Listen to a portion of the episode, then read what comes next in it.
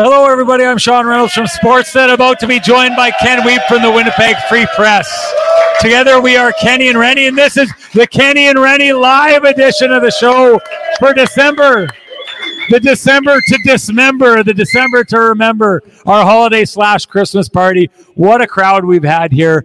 Just so you know, if you're watching this at home, we're working our way through issues, as is what we do on this show, technical issues. There's a very slight latency issue here, and I wouldn't even call it an issue. I say something, it comes out a half second later. It's not a big deal unless you're a guy like, let's say, I don't know, like T. Will or Waiters, because those guys are usually 7 seconds behind in processing. And if you add an extra half second onto that, it's 7.5 seconds, they're falling behind. So I guess I'm saying, keep up, guys. It's a quick show. It's fast-moving live. So let's get into it. What a game. What an absolute phenomenal game for the Winnipeg Jets. I thought, you're taking a look. I got a text from Jeff Hamilton at home, and he talked about that hit. Kyle Connor, we're really going to be getting into that. Talked about the response by Mark Scheifele. It's funny. Mark Scheifele, I thought, handled himself really well against Kachuk.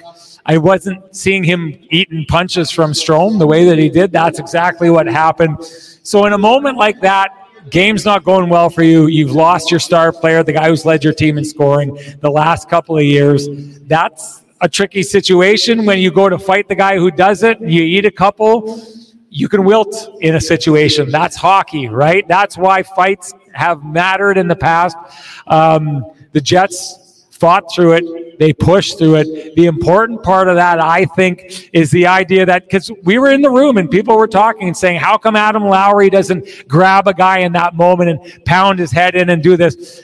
I'll say this about the Winnipeg Jets. I think in a situation like this, they know it's a tough situation to lose Kyle Connor.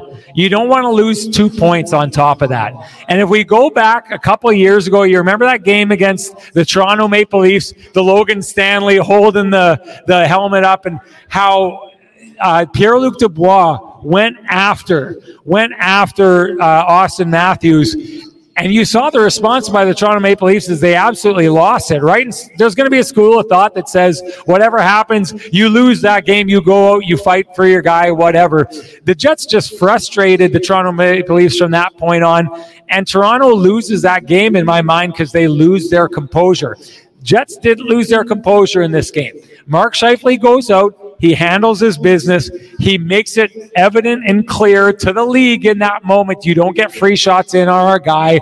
We're going to make you pay the price. If I'm guessing, this probably isn't over. There's another game against the Anaheim Ducks. Don't be surprised if there's some kind of, addressment of the situation at that point. But I think the Jets handle it well, and they get back to doing what they should have been doing in that game. And what they did in that game was sticking to their system, fighting their way through, falling down 2-0. They come back, they fight back in. We should have known it was going to happen, because Pat Rathwell loudly proclaimed, I think he stood up on a table at one point and said, if the Jets score one, they're going to score four. And that's exactly what happened in that situation. Great call by Pat Rathwell. He has the receipt for it. I hope Kenny brought his receipts tonight, because we may be bringing out the receipts to see who's been more right about these things. That's my shirt in there. Get out of there. You're looking for receipts in the wrong places. But Kenny's been dying to get on the show. He's been sitting here chomping at the bit the entire time. Now that I've got a live audience, they can see that I just leave him freezing out in the green room for as long as I can. I can't get away with it in a live format. So you know what that means, ladies and gentlemen. Time to bring in the man with the best music in the business. Here comes Kenny.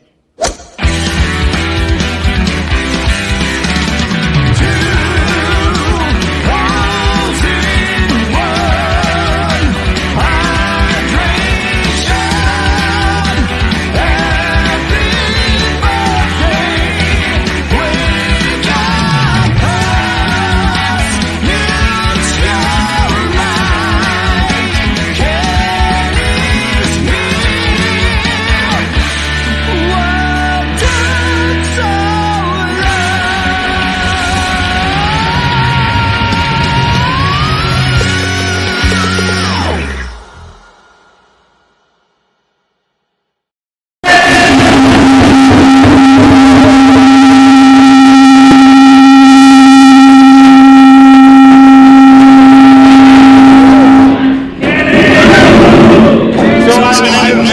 We played Sean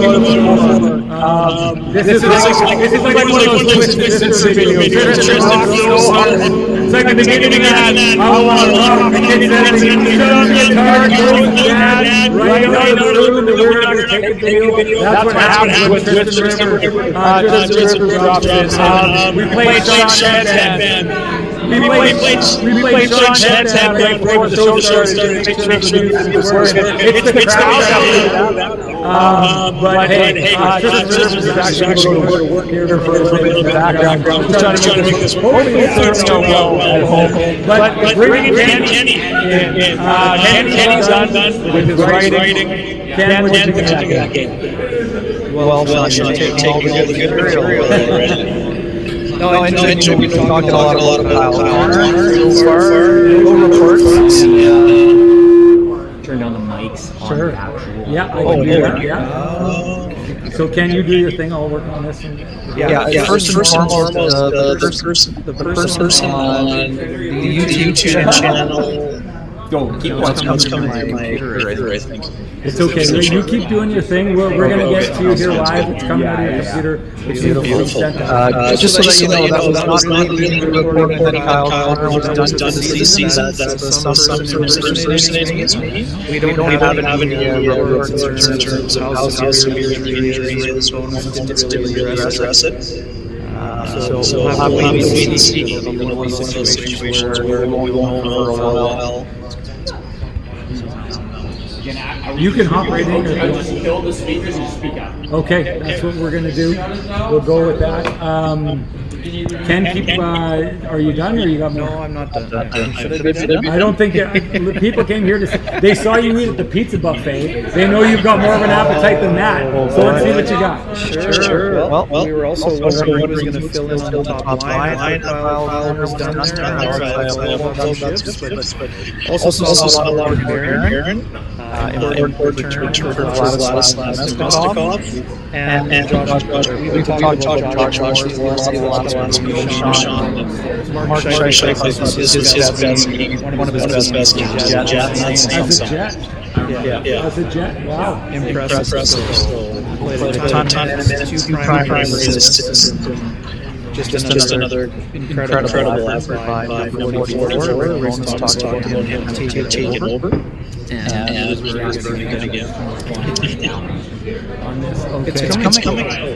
Do you want to just hop in here? And Tristan Rivers, I think, is going to make it. Does it sound okay? Now you've got it in here. Are we good? Should we try? Check 1, 2, 3, 4. No, we don't have it yet. And we should also talk about Connor Hellebuyck. I mean, another solid effort from him. 2 down, he made a couple saves when they were down 2-0, and managed to keep the ship afloat, if you will. Yeah, no, I mean, at the moment when they needed him, we've talked about this in the past, Connor Hellebuyck, the kind of goaltender that when he's needed the most, seems to show up the most. I didn't have any problems with any of the goals he scored tonight. It is strange in a game like that. Like, I don't think at any point in the game I was looking at the Jets and thinking they're lacking, right? I didn't think they were in a situation, and yet they find themselves down 2-0. I don't blame it on the goaltending. I don't blame it on lack of structure. I thought they'd been the better team throughout the vast majority of the game. How do they end up in that pickle? Yeah, it's hard to believe in some ways. And the Jets were really good, not able to beat John Gibson, but they found a way to get a couple of greasy ones. And it's interesting, Sean. You talked about the response to the hit by Ryan Strome. Well, we talked about this before. You wonder, should he do it? Should he not? Does it matter if he wins the fight? I think. Yeah, I know. He's got it. We're working through it. Sorry. I should be yelling. They need you. No, he's just. This is just how he talks. Kip. I came here. I spent a lot of money for a plane ticket to come here. Okay. He's. So you need to speak up. You need to speak up. Okay. You know what? We're here for the glitches. Where are you talking to? Okay, we gotta go. Okay, sorry. Sorry, Kim. Yeah, I think I need to break out to me falling off the ladder video.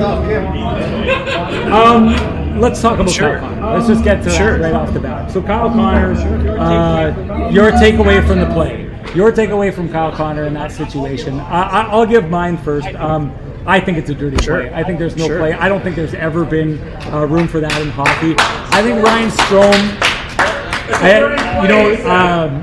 DI was here earlier on, Derek Ingram, who knows a little something about hockey. His kid just got drafted by the Nashville Predators. Nashville Predators not super popular in the room here, but DI knows a little bit something about hockey. He says, he does point out, Ryan Strome, that's not his MO. Like, you look in the past with Ryan Strome, that's not the kind of player that he is. I don't think it's very representative of Ryan Strome, how he plays. But at the same time, in my mind, there's no doubt, absolutely no doubt, that he leans in with the knee, right? Yeah. The difference between two players running into each other, straight-legged, knee-to-knee, to me, that kind of stuff happens. It can be disastrous. But when one player is leaning in and locking out the knee, there's no danger for that player who's locking out the knee like that to have any kind of problems with his knee. And there's so much danger in that situation. I think that's what we see in that play. Like, whether or not Ryan Strome is that kind of player, in that moment, he's that kind of player.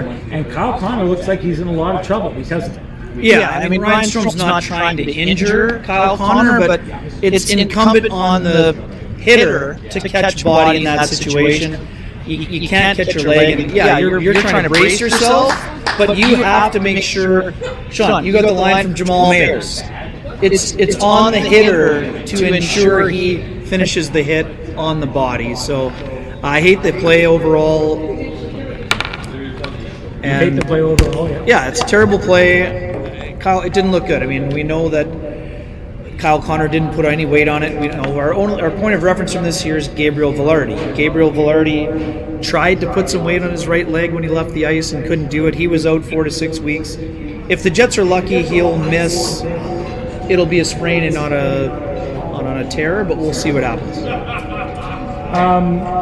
Let's move on to Vladislav Namestnikov coming back in that game.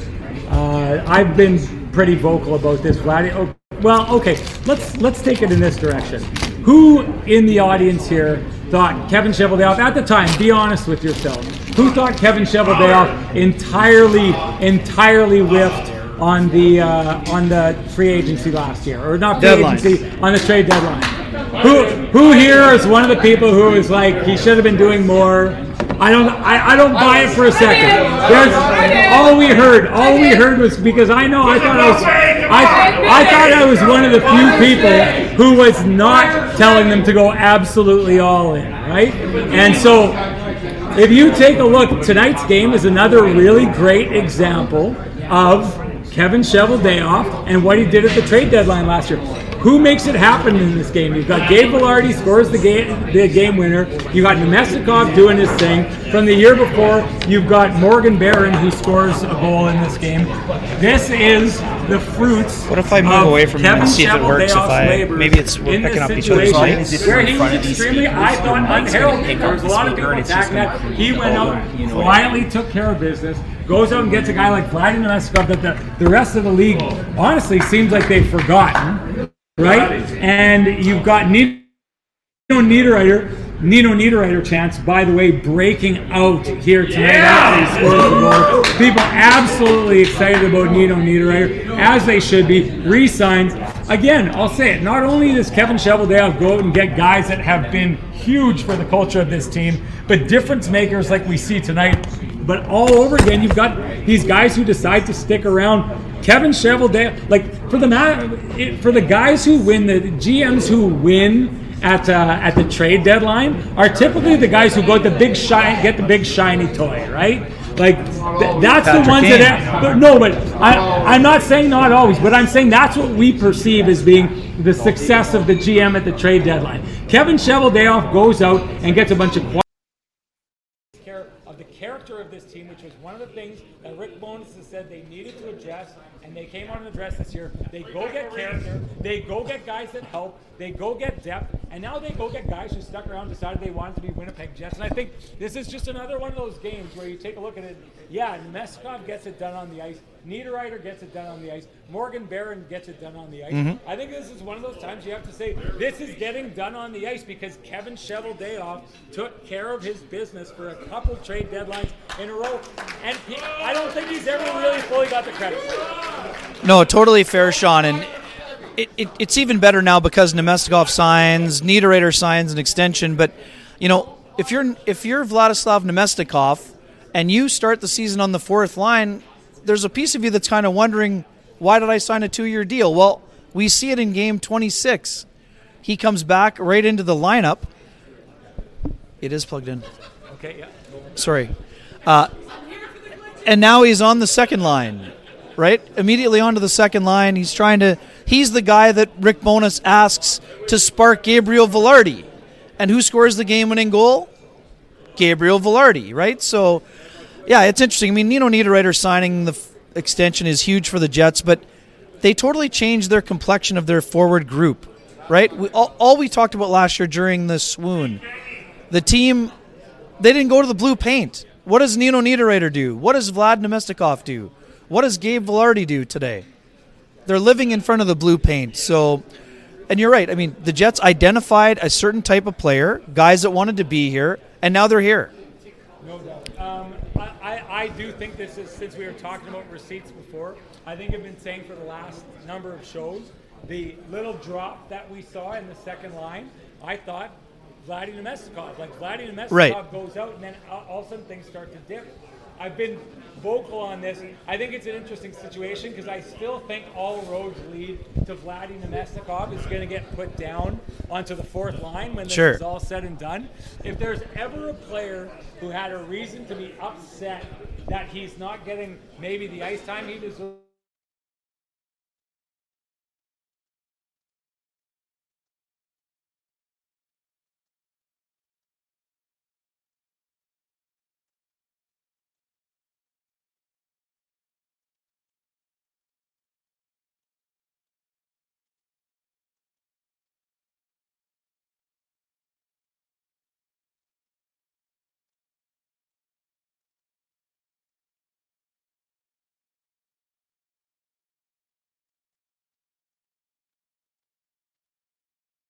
I just think time and time again, Vladi Namestnikov has come to play when he's been asked to play. He doesn't complain when he gets set down. He deserves the best that he can get.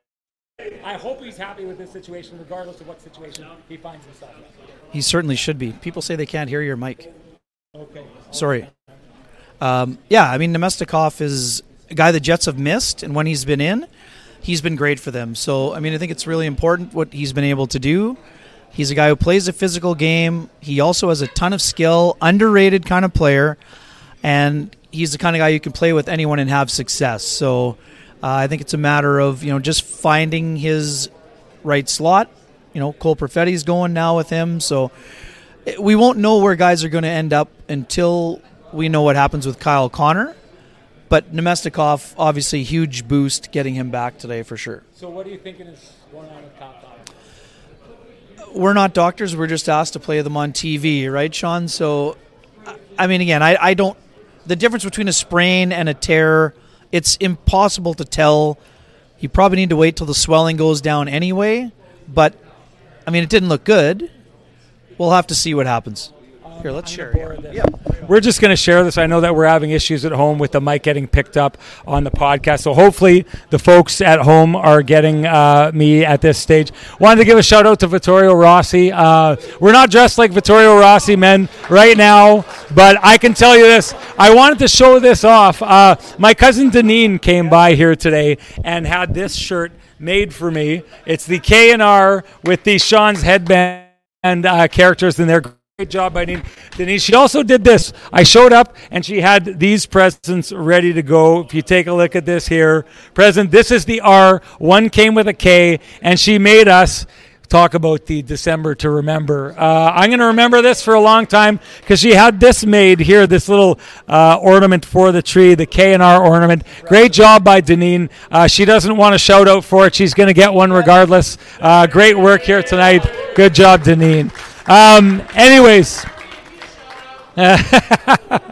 Anyways, Vittorio Rossi, you guys all know the drill. We're not dressed like Vittorio Rossi men tonight. We will be next time. Don't you worry about it. And if you want to dress like Vittorio folk, head on down to Vittorio Rossi on Corridon Avenue. Walk in. You know the drill. Loudly proclaim Kenny and Rennie sent you. Ask for Frankie and the boys, and they will take care of you. Let's move on to Pristine Wake Up Call. Let's just get back to it. That's for Ryan Strome, okay? I get it. Once again, Ryan Strome, he's not the kind of guy who typically plays like that. I don't care. It's a dirty play. I think he knows better. It's one of those situations. Maybe you make it up in the moment, but that's just, there's no excusing that play. For me, that's no doubt a Pristine Roofing wake-up call of the game for me, no doubt. And hey, you know what that means? It's time to give North End Rick the Pristine Roofing wake-up call. Give him a call at 1-204-981-6289 or call Pristine Roofing directly at 1-204-237-7663. Okay, Ken, let's get into Mark Scheifele. Mark Scheifele, I thought, in tonight's game showed a lot.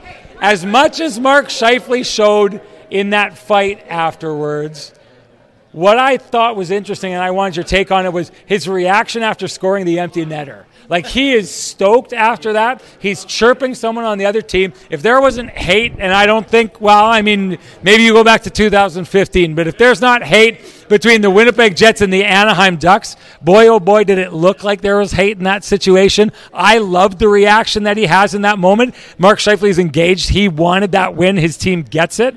What was your take on his game tonight? Yeah, I love the response first and foremost, and yeah, I mean, I was talking with Transcona Paulie, and he wasn't thrilled about Mark Scheifele dropping the gloves in that situation. Not that he didn't like him dropping the gloves, but because he took a few. Well, it's more.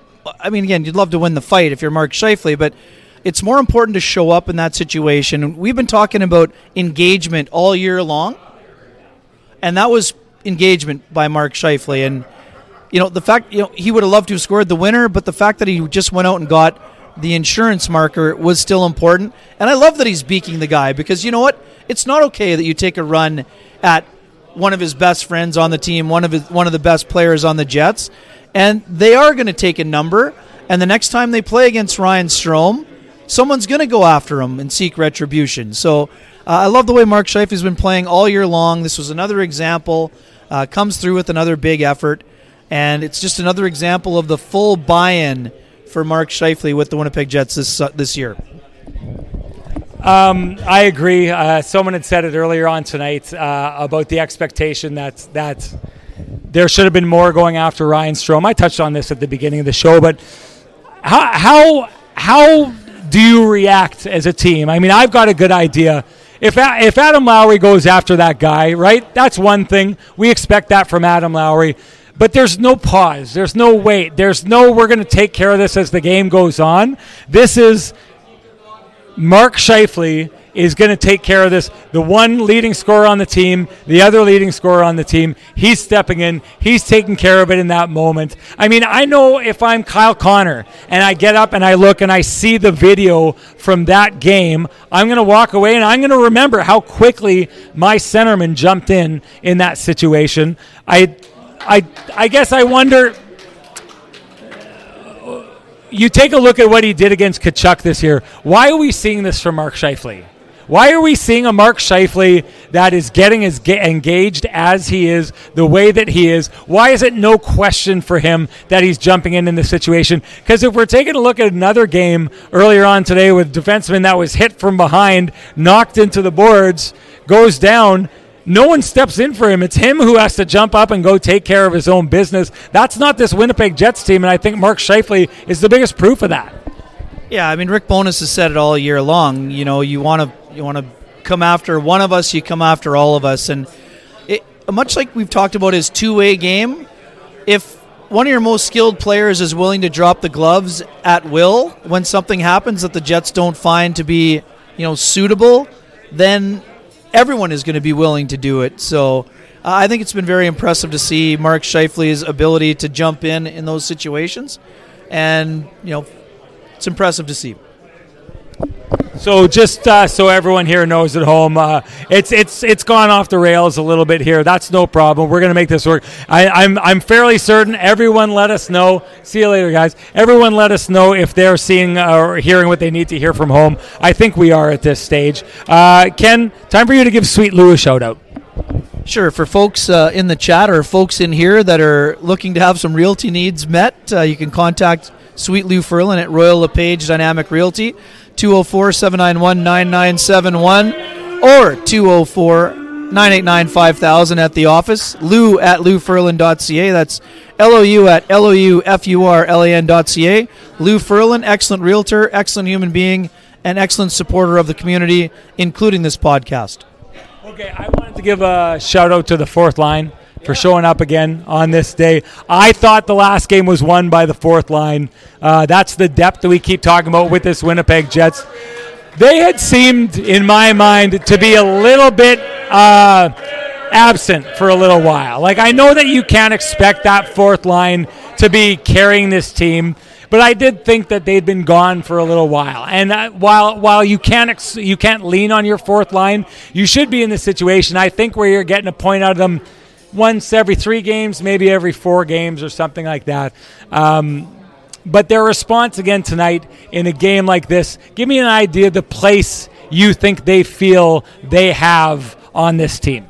Yeah, it's important. I mean, we talked last year about leadership and guys feeling like they're part of it. Well, David Gustafson feels part of it. Morgan Barron feels part of it. He's not just a guy who jumps over the boards after a power play and gets to go on a bump-up shift with Adam Lowry, right? So, fourth line is important. We talk about depth. Like, Alex Iafallo started on the fourth line today. Alex Iafallo, the same guy who filled in on the first line for over a month. That's important. But you're right. I mean, these are guys who need to produce. Do more than tread water, and that's what they've been doing. If you can play them 10 or 12 minutes, 13 minutes, that's a good sign, and that's what they've been able to do lately. Obviously, those guys getting more ice time in a game where they lose Kyle Connor, but, I mean, overall, they've really done a nice job of earning their minutes, and it allows Rick Bowness to have confidence. They were getting shifts in the last 5 minutes protecting a 1-goal lead against the Colorado Avalanche, and not a lot of coaches doling out those type of minutes. Well, I think it says something about, and this isn't just the fourth line, right? Fourth line's got to go out. They've got to earn their minutes. We get that. That's how it goes. I think in a lot of cases they have. Again, I think they needed to see more from them for the last little while. They're starting to see it now. But I think a good chunk of this is the idea of how the coaches have handled this and the slice of the pie that they've given that line. I mean, if you do that, you can't help but have an engaged team. And I take a look at that Colorado Avalanche team, and you take a look at that last game, and you think to yourself, who's more likely in that game to affect the outcome or score a goal to help you win that game? The Winnipeg Jets' fourth line or the Colorado Avalanche's line? And I guess the other part of that as well, and I don't know, Ken, I don't know if we felt the same about this, but all those years that the fourth line was probably underutilized with the Winnipeg Jets, if you think about like the mindset and maybe the hierarchy of the team, I was talking with someone about it earlier on tonight. Gary Galley always used to tell me about compression on an NHL roster. And his theory behind compression was the distance between the best guy on the team and the worst guy on the team. If that's a really, really wide distance, it's hard to have a really close team. But if you've got like Mark Scheifele, who I think is the Winnipeg Jets' best player so far this year, and the guy who's probably there, Axel Jonsson-Fjällby, who comes in here. If you see those guys chatting in practice and having a good time, if you see Axel Jonsson-Fjällby coming to the bench and getting stick taps from all the main guys on the team, you've got what you call compression. I guess, where do you think the Jets are at? What does the fourth line tell us about where the compression is for the Winnipeg Jets? Well, it tells us that they need to play well all the time, because Axel Jonsson-Fjällby had his best game of the year and he was still a healthy scratch today, right? Yeah. So, it wasn't because it wasn't a penalty to him, but he was the best option to come out, even though he made an important play on one of the most important goals in the game. But the fact that he feels part of it allows you to know that it's not just over the boards for 6 minutes and the rest of the cookie minutes will go to the top line, and that's important for the Jets too. And I think it goes that way on defense too, because we've been talking about the defense a long time. We always talk about trying to earn it. Well, Logan Stanley's had a couple decent games. He earned a third. Well, did he earn a fourth? I'm not sure.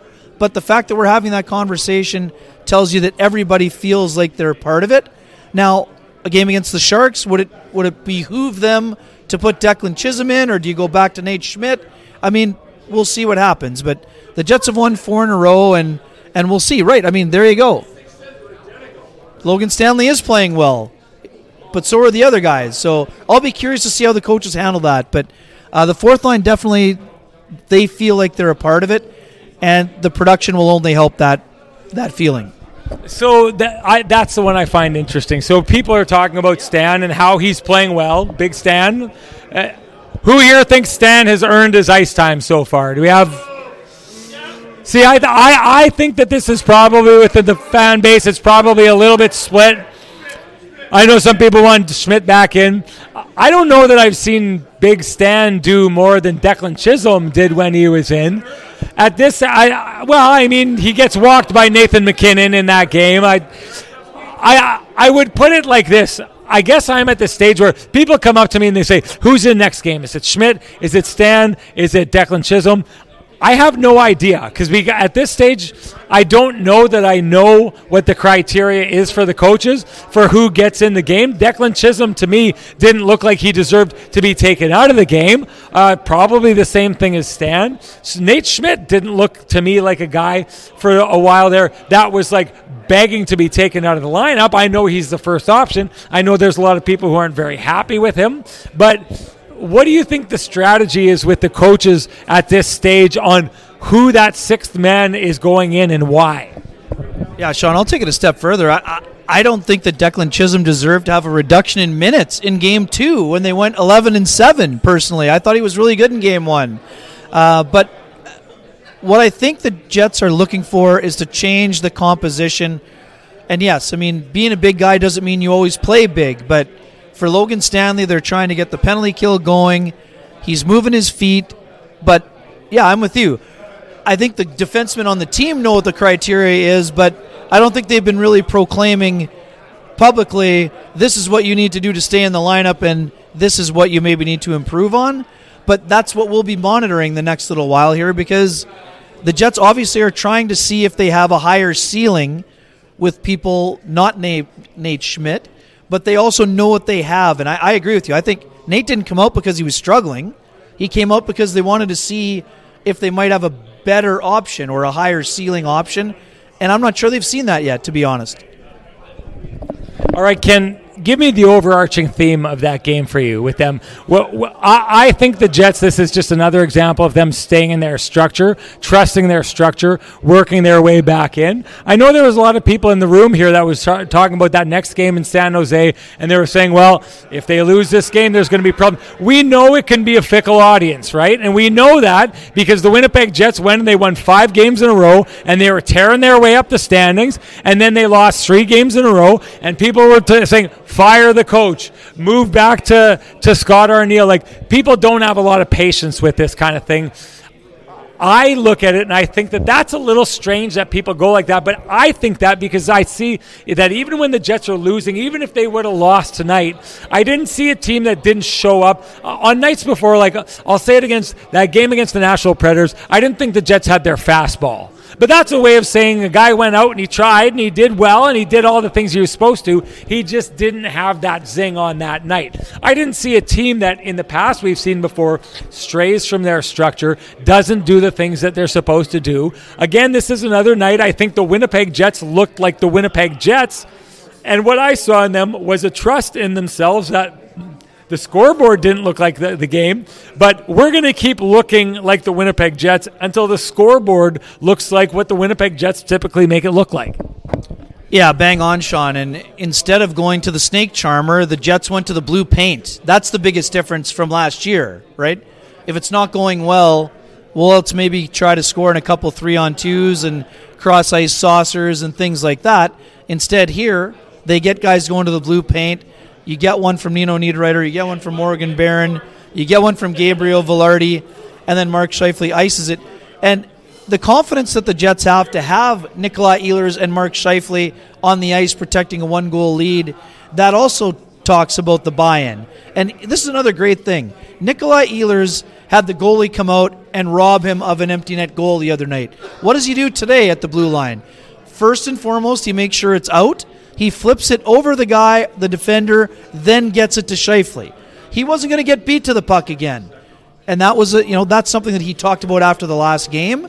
And then he went out and did it today. So I agree with you. The fact that they didn't stray from their structure, that tells you it's different than last year. Now, they're going to have to prove it a lot longer. And, Sean, I was upstairs listening to the post-game interviews. My colleague Mike McIntyre was asking, well, hey, first place in the Central Division, what does it mean? Well, Gabriel Velarde said it means we're a good team. What Rick Bowness said, it means we have a game on Tuesday against the San Jose Sharks. Nobody at the end of the year is going to look back and say, oh, December 10th, first place, congratulations. Put up a banner for that. Who cares? But if your options are first or third, you'd rather be first. I think people are going to look back and on December 10th and remember the December to Dismember and a little bit of the audio debacle. I mean, we've had a couple of them here. I think people are probably going to remember that. Let's go to Gabe Vilardi, because you brought him up and what he was thinking about that. Someone was pointing it out to me. I think it was Brady from Game Over was here, and Nick Lynam from Top Line Media. I guess they went back last year and took a look at all of Gabe Vilardi's goals as a Los Angeles King, and all of them except for one were either a tip right in front of the net, like what we saw tonight, or a one-timer from the slot. So I guess this is one of these situations where, we've seen this before. A Jet player gets traded somewhere, and people turn to you and they're like, oh, did you know that this player did this? And you're like, yes, every Jets fan knows that. We know what that player is. I guess what we saw tonight is really what we should be expecting from Gabe Vilardi. Yeah, and it's interesting. Rick Bowness talked about it on the post-game interview as well. He goes, I need Gabriel Vilardi to play with confidence, play aggressive. He'll live with the mistakes, because we know he hasn't played his best, and we know he's trying to make up for lost time. We talked about, how long did we talk about Nikolaj Ehlers needing after missing most of training camp? Well, Gabriel Velarde missed more than twice as much time as Nikolaj Ehlers. So while everybody else is rolling in game 26, he's trying to play catch-up. So some nights you get 13 minutes. Tonight, Gabriel Velarde was going, and he had, I think, over 19 minutes. So you show a little bit of confidence in the player. The player responds. So, and I think that he's just starting to scratch the surface, everyone here. This guy is an impact player. I know that when Iafallo went up and played well, everyone's like, don't worry about Vilardi. Well, the Jets got Gabriel Vilardi to be a 30-goal scorer, not just to be a complimentary player. So this is a guy that's going to have a big impact on this team, especially once he feels confident. And Gabriel Vilardi said, I've been putting way too much pressure on myself, not to just chip in, but to be a difference maker. And today, he was a difference maker. I know that it's been called for. Maybe not in the chat room. It's right here, everybody. It's been called for. They want more Tristan Rivers music. So here it comes, everybody. You wanted it. You got it. Let's make this a Sean's Headband version of the live Kenny and Rennie show. Here we go.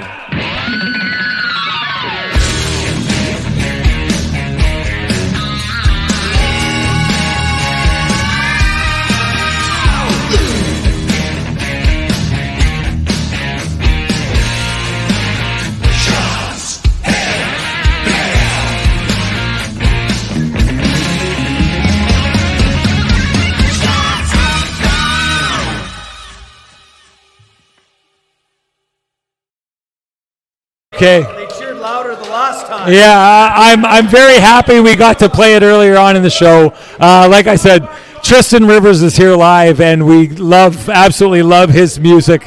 So we didn't get to hear it that time, but I hope you at home got to hear it. Most definitely, we're hoping it wasn't affected there. But absolutely love Tristan Rivers. I mean, let's give him a round of applause. I know everyone appreciates him. I know we appreciate him like crazy. What a guy.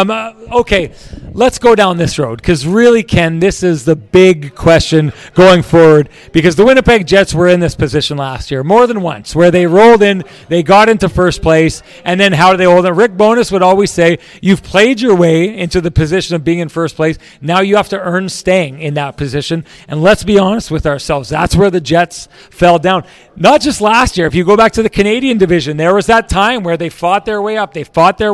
They got right there with the Toronto Maple Leafs, and everyone here in Winnipeg was saying, best team in Canada. It was a big push that year in that COVID year. And what happens in these situations? Typically, the Winnipeg Jets reach the top of the mountain, and they're not overly interested in staying there. They find themselves going down the back end. Now, Transcona Paulie saying exactly what I think, but that's the question. I think it is. I'll explain afterwards, but I'm going to hand it to you first. Why is the Winnipeg Jets in first place, not only on December 10th, but going forward in January or February? Why is that something that we should expect they can pull off?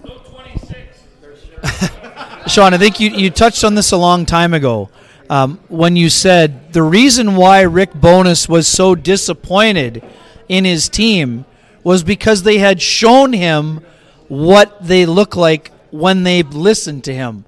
And they stopped listening in the second half of the season, or the last 30 games, and then they bowed out quietly. This year, instead of being offended by Rick's comments, the Jets took it to heart and said, hey, why don't we play the way that made us successful? We know it's hard work. It's hard to do all the time. It's not always glamorous. It doesn't lead to highlight reel goals. But guess what? When they're playing the game-winning, they still play the game-winning goal, whether you're tipping it in like Gabe Vilardi or you're making a four-pass backdoor tap-in, right? So I think the Jets' ability to realize what it takes for them to win, how they need to play, that they know what their structure can do for them when they buy into it. I think that's the biggest difference between this year and last year, and it's why they'll probably be in a better position in February than they are necessarily right now in December. Okay, we love talking about receipts on this show. It's one of our running jokes, and I love it when Ken does that, because Ken literally is like, he'll say something, and he'll plop down the receipt of what he said. I'm going to pull out one of my receipts from last year. People will remember this if they were paying attention. Right after Christmas last year, the Jets went on a real heater, right? They won a whole bunch of games in a row, and I came on the podcast from late December up until about January 9th, and I said, they're playing terrible.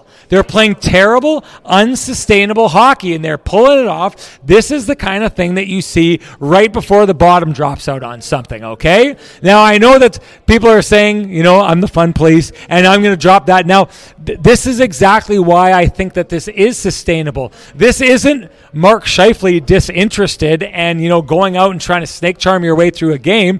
This is Mark Scheifele jumping in for the second time this year and throwing fisticuffs because he thinks that's what the team needs in this moment. This is your fourth line being engaged, being a huge part of, I think they won them the last game against the Colorado Avalanche. They're a huge part of the win here tonight. So you've got a fourth line that's engaged. You've got a first line that's engaged. You touched on Connor Hellebuyck.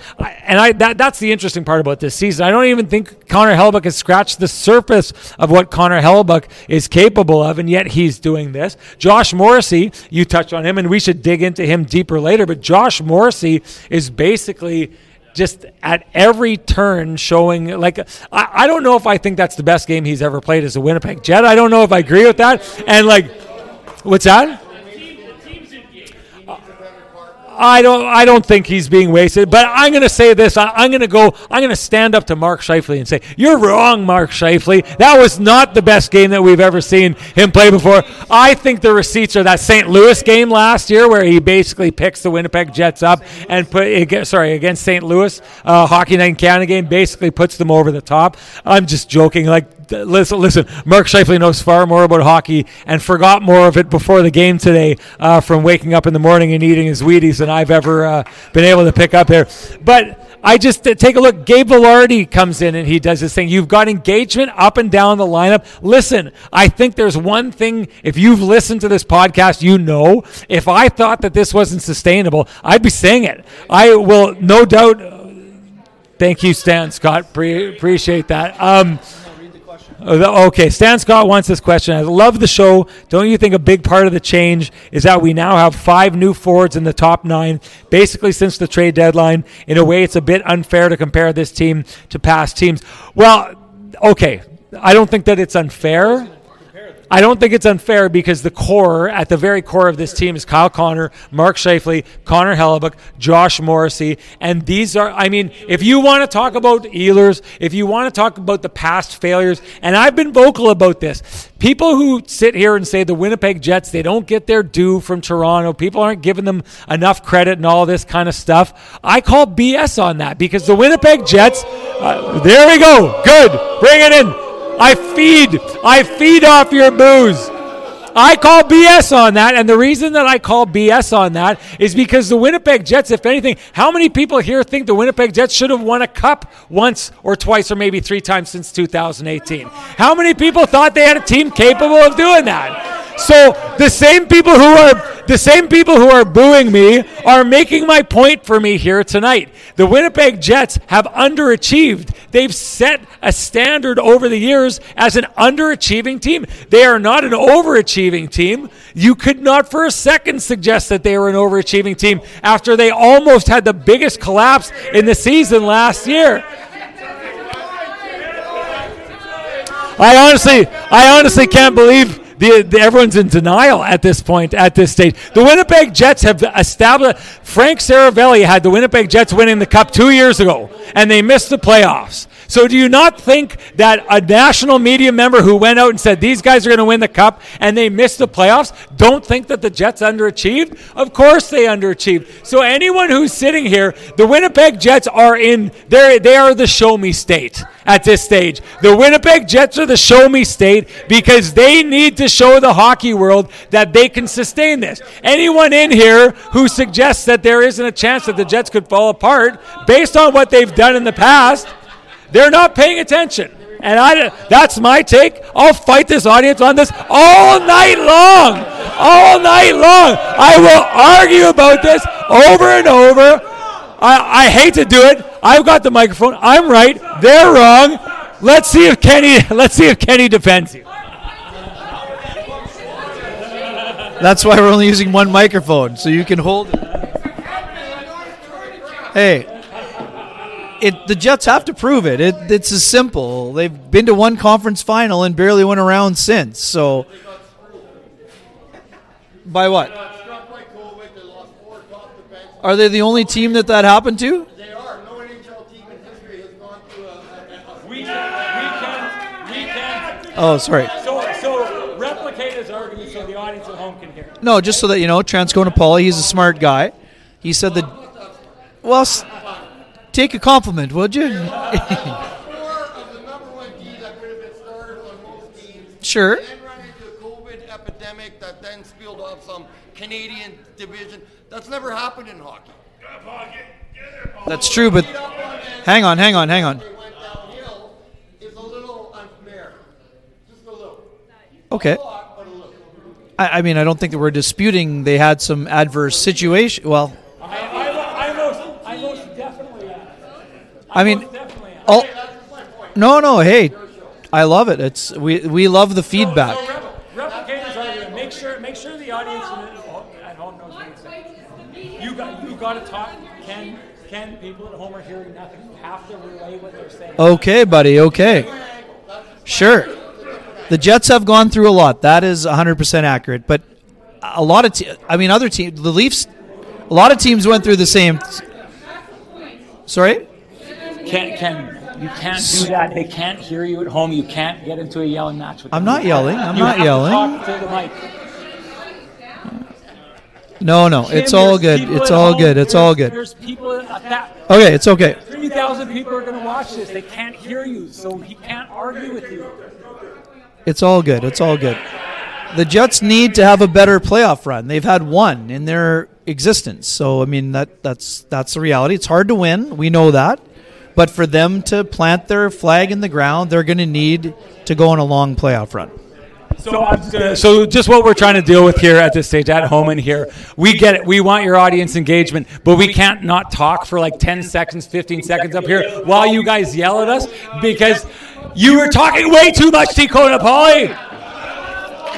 No, I'm gonna respond to that. So basically, Transcona Paulie, who is getting serenaded by the audience here. Transcona Paulie's argument is that the Winnipeg Jets went through losing four defensemen. They went through COVID, which no other NHL team did. Is that what you're saying?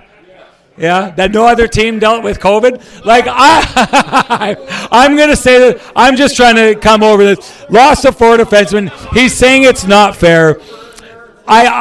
My response to that is the Winnipeg Jets were still a media darling and favorite just a couple seasons ago, right before they missed the playoffs. They had won everybody over last season, were first in the division, and then almost pulled off the biggest drop in NHL history, period. So if you're wondering why people would maybe say, I need you to show me this before I believe in you, having one of the biggest drop-offs in the history of the game is a good reason for people to maybe question a team and how they're doing things, is what I'm saying. Now, I'm not discounting that they lost people, and I'm not discounting that COVID didn't affect them. I think you're playing a little loose with that. Every team dealt with COVID. Maybe the teams in the States had it a little bit easier, but the Montreal Canadiens went to the Cup final that year, dealing with everything that the Winnipeg Jets were dealing with. So my response to this, I think we're getting into the stage now where we're trying to address, are the Winnipeg Jets an elite team, right? People are asking that question. And the answer to that question is, in this moment right now, the Winnipeg Jets are an elite team. Is that a cop-out? You're damn right it's a cop-out. No, it's a cop-out for me to say it, because then if they fail tomorrow, I say, well, in that moment, they were an elite team, and after that. I am telling you right now, I think the Winnipeg Jets are a team that can sustain what they're doing. I stand by it. If at the end of the year they fall apart and they fall out, you can point to me and say, in December you thought that this wasn't going to happen, and I'll say it. I'm just saying right now, for everyone who's feeling sorry that the Winnipeg Jets don't get their due and people don't believe in them, you have to take into account should the Winnipeg Jets have earned people's trust based on what they've done over the last number of years? That's my take on it. Jets won tonight. They are elite, people. There you go. We got to move on. Oh, geez. We lost 20 minutes there, so we got to move. Okay. All right. Lamplighter of the night, Ken. I'm going to get you to start with that. Go for it.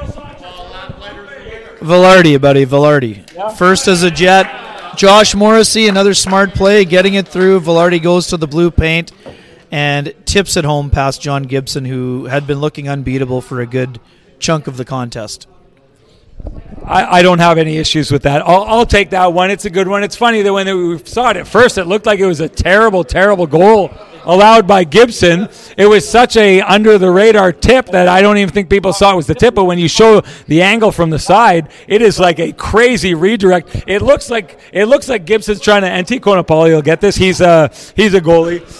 Looks like he's trying to catch it up here, and then the puck ends. It looks like it goes through him on the replay from the side. It's straight down. He doesn't have a chance on that. It's a gorgeous redirect. Great job. Were you kind of surprised that they didn't try and challenge it in that moment? Yeah. I would have thought at that point in the game that maybe they would have tried it just as one of those.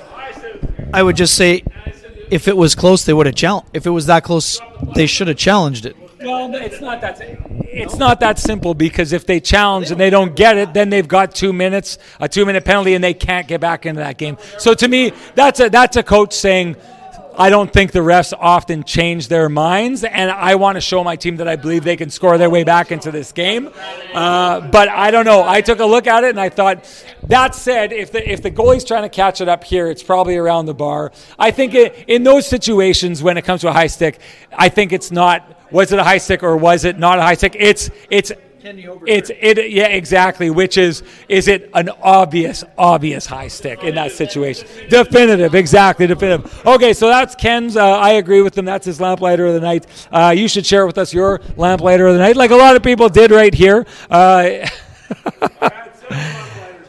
Tonight, we've got a winner. If I'm correct, this is an overseas winner and has won before and gifted it back, so we may not hear back from this one for a while.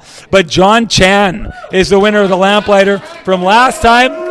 Congratulations, John Chan. You know exactly what you need to do. You need to get a hold of me, direct message me at SN Sean Reynolds. I need your full name, I need your email address, and you will have a voucher for a Frosty Delicious 8-pack of Lamplighter Amber Ale brought to you by our friends at TransCanada Brewing Company, who, boy oh boy, did they do a good job here tonight. All right, moving on, Ken, your keg save of the game. Yeah, I think Hellebuyck on Troy Terry when it was still tight. I think that's the save that stuck out for me. I mean, he made a lot of important saves today, but that was the one that caught my attention for sure. I got a quick question for you before we move on from this.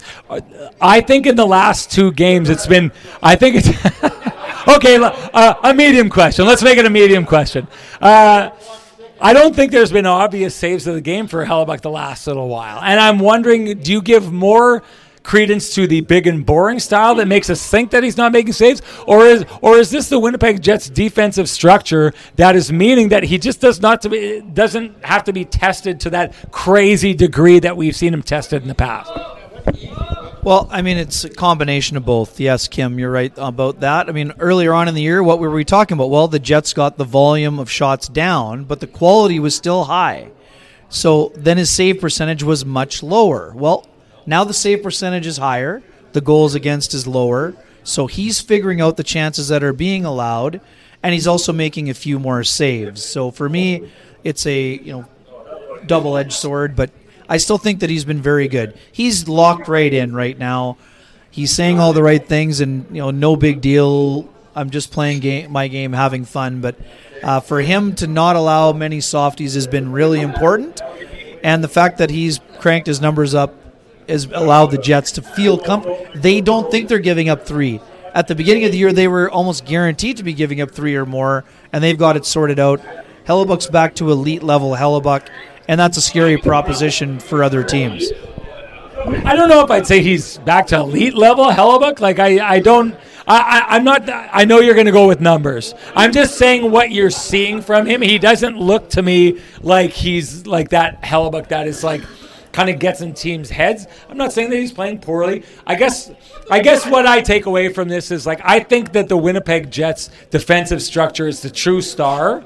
I think that if you add, there's a lot of goaltenders that you could cycle in and out of the Winnipeg Jets team right now that would look really good. It doesn't take anything away from Connor Hellebuyck. I think what the Winnipeg Jets are doing this year, and it's a good thing, Winnipeg Jets are robbing, in my mind, Connor Hellebuyck of the mystique that he's carried, because he doesn't have to be superhuman anymore. They've made it so that we've seen this guy for like 5 years has to be superhuman at every single turn, and he doesn't have to be behind this Winnipeg Jets team. And really, that's not what you want from him. But I do find it an interesting situation in that Connor Hellebuyck, for years, has essentially been the Winnipeg Jets, and as he goes, the Winnipeg Jets go. That's not the case right now. As the Winnipeg Jets go, Connor Hellebuyck goes right now, which is the way it typically should be. You don't see a lot of teams that rely entirely on their goaltender go very far. I think this bodes well for the Jets and for Connor Hellebuyck, because if you take the Winnipeg Jets going down the stretch and you make it so that you don't have to lean on Connor Hellebuyck for the entire season, I think I'm more excited than ever before to see what the Winnipeg Jets will look like in the playoffs, and more important, what Connor Hellebuyck will look like in the playoffs after a year of not having to save the day at every single turn. Anyways, I agree with you. One quick rebuttal. He's played 20 games, and the reason why I said he's getting back to elite is because at one point he was over 3 for goals against. He's at 245, and his save percentage was sub 900, and now it's 915. And if we want to go to money puck, goals saved above expected 8.6. He was near the bottom. He's now 10th in the league. So to me, that is elite level goaltending. It's not average goaltending. It's above average to elite goaltending. You're cut off. He's cut off. That's enough. All right, the winner of the keg save of the game. Hey, that's Ken's keg save of the game. You should share with us your keg save of the game. Why? Well, if you do, you're automatically entered to win a $50 gift certificate to the keg. And the winner from last show, that would be Bobby B. Bobby B.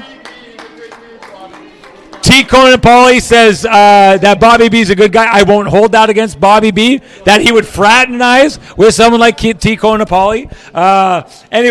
So that's Bobby B. Hey, Johnson Group got you covered, play of the game. Yeah, I mean, that's got to be Scheifele stepping in for his teammate for me. One and only. I think that's a pretty clear play for this one.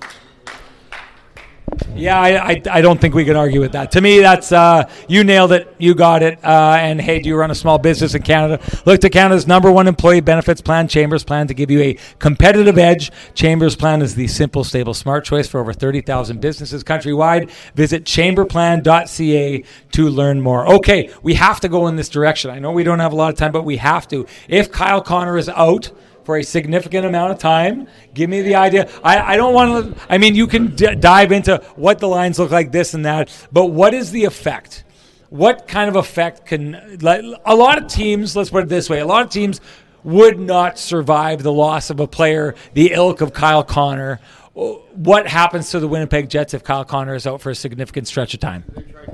Yeah, I mean, it's a massive blow if that's the case, but what I would say is that the Jets, I mean, they're not apples to apples players, but the Jets played with Nikolaj Ehlers without Ehlers for 37-38 games last year. So you're missing a top six scorer. Kyle is the most pure and natural goal scorer on the team. So you're not going to have to change your style, but you can't be reliant on one guy. And the Jets haven't been reliant on one guy, so it's not as big of an issue as maybe you would think. They just have to collectively pick up the slack. I think this is, we've talked about this, Sean, this is a Cole Perfetti opportunity to maybe get a chance with Mark Scheifele. It's a chance for Vladislav Namestnikov to stay comfortably in the top six. Maybe Morgan Barron moves up in the lineup if Nino Niederreiter is called upon, but it's going to depend on the severity first and foremost. But let's just put it this way. I'm not expecting to see Kyle Connor for a minimum of 2 to 4 weeks, and it could easily be longer.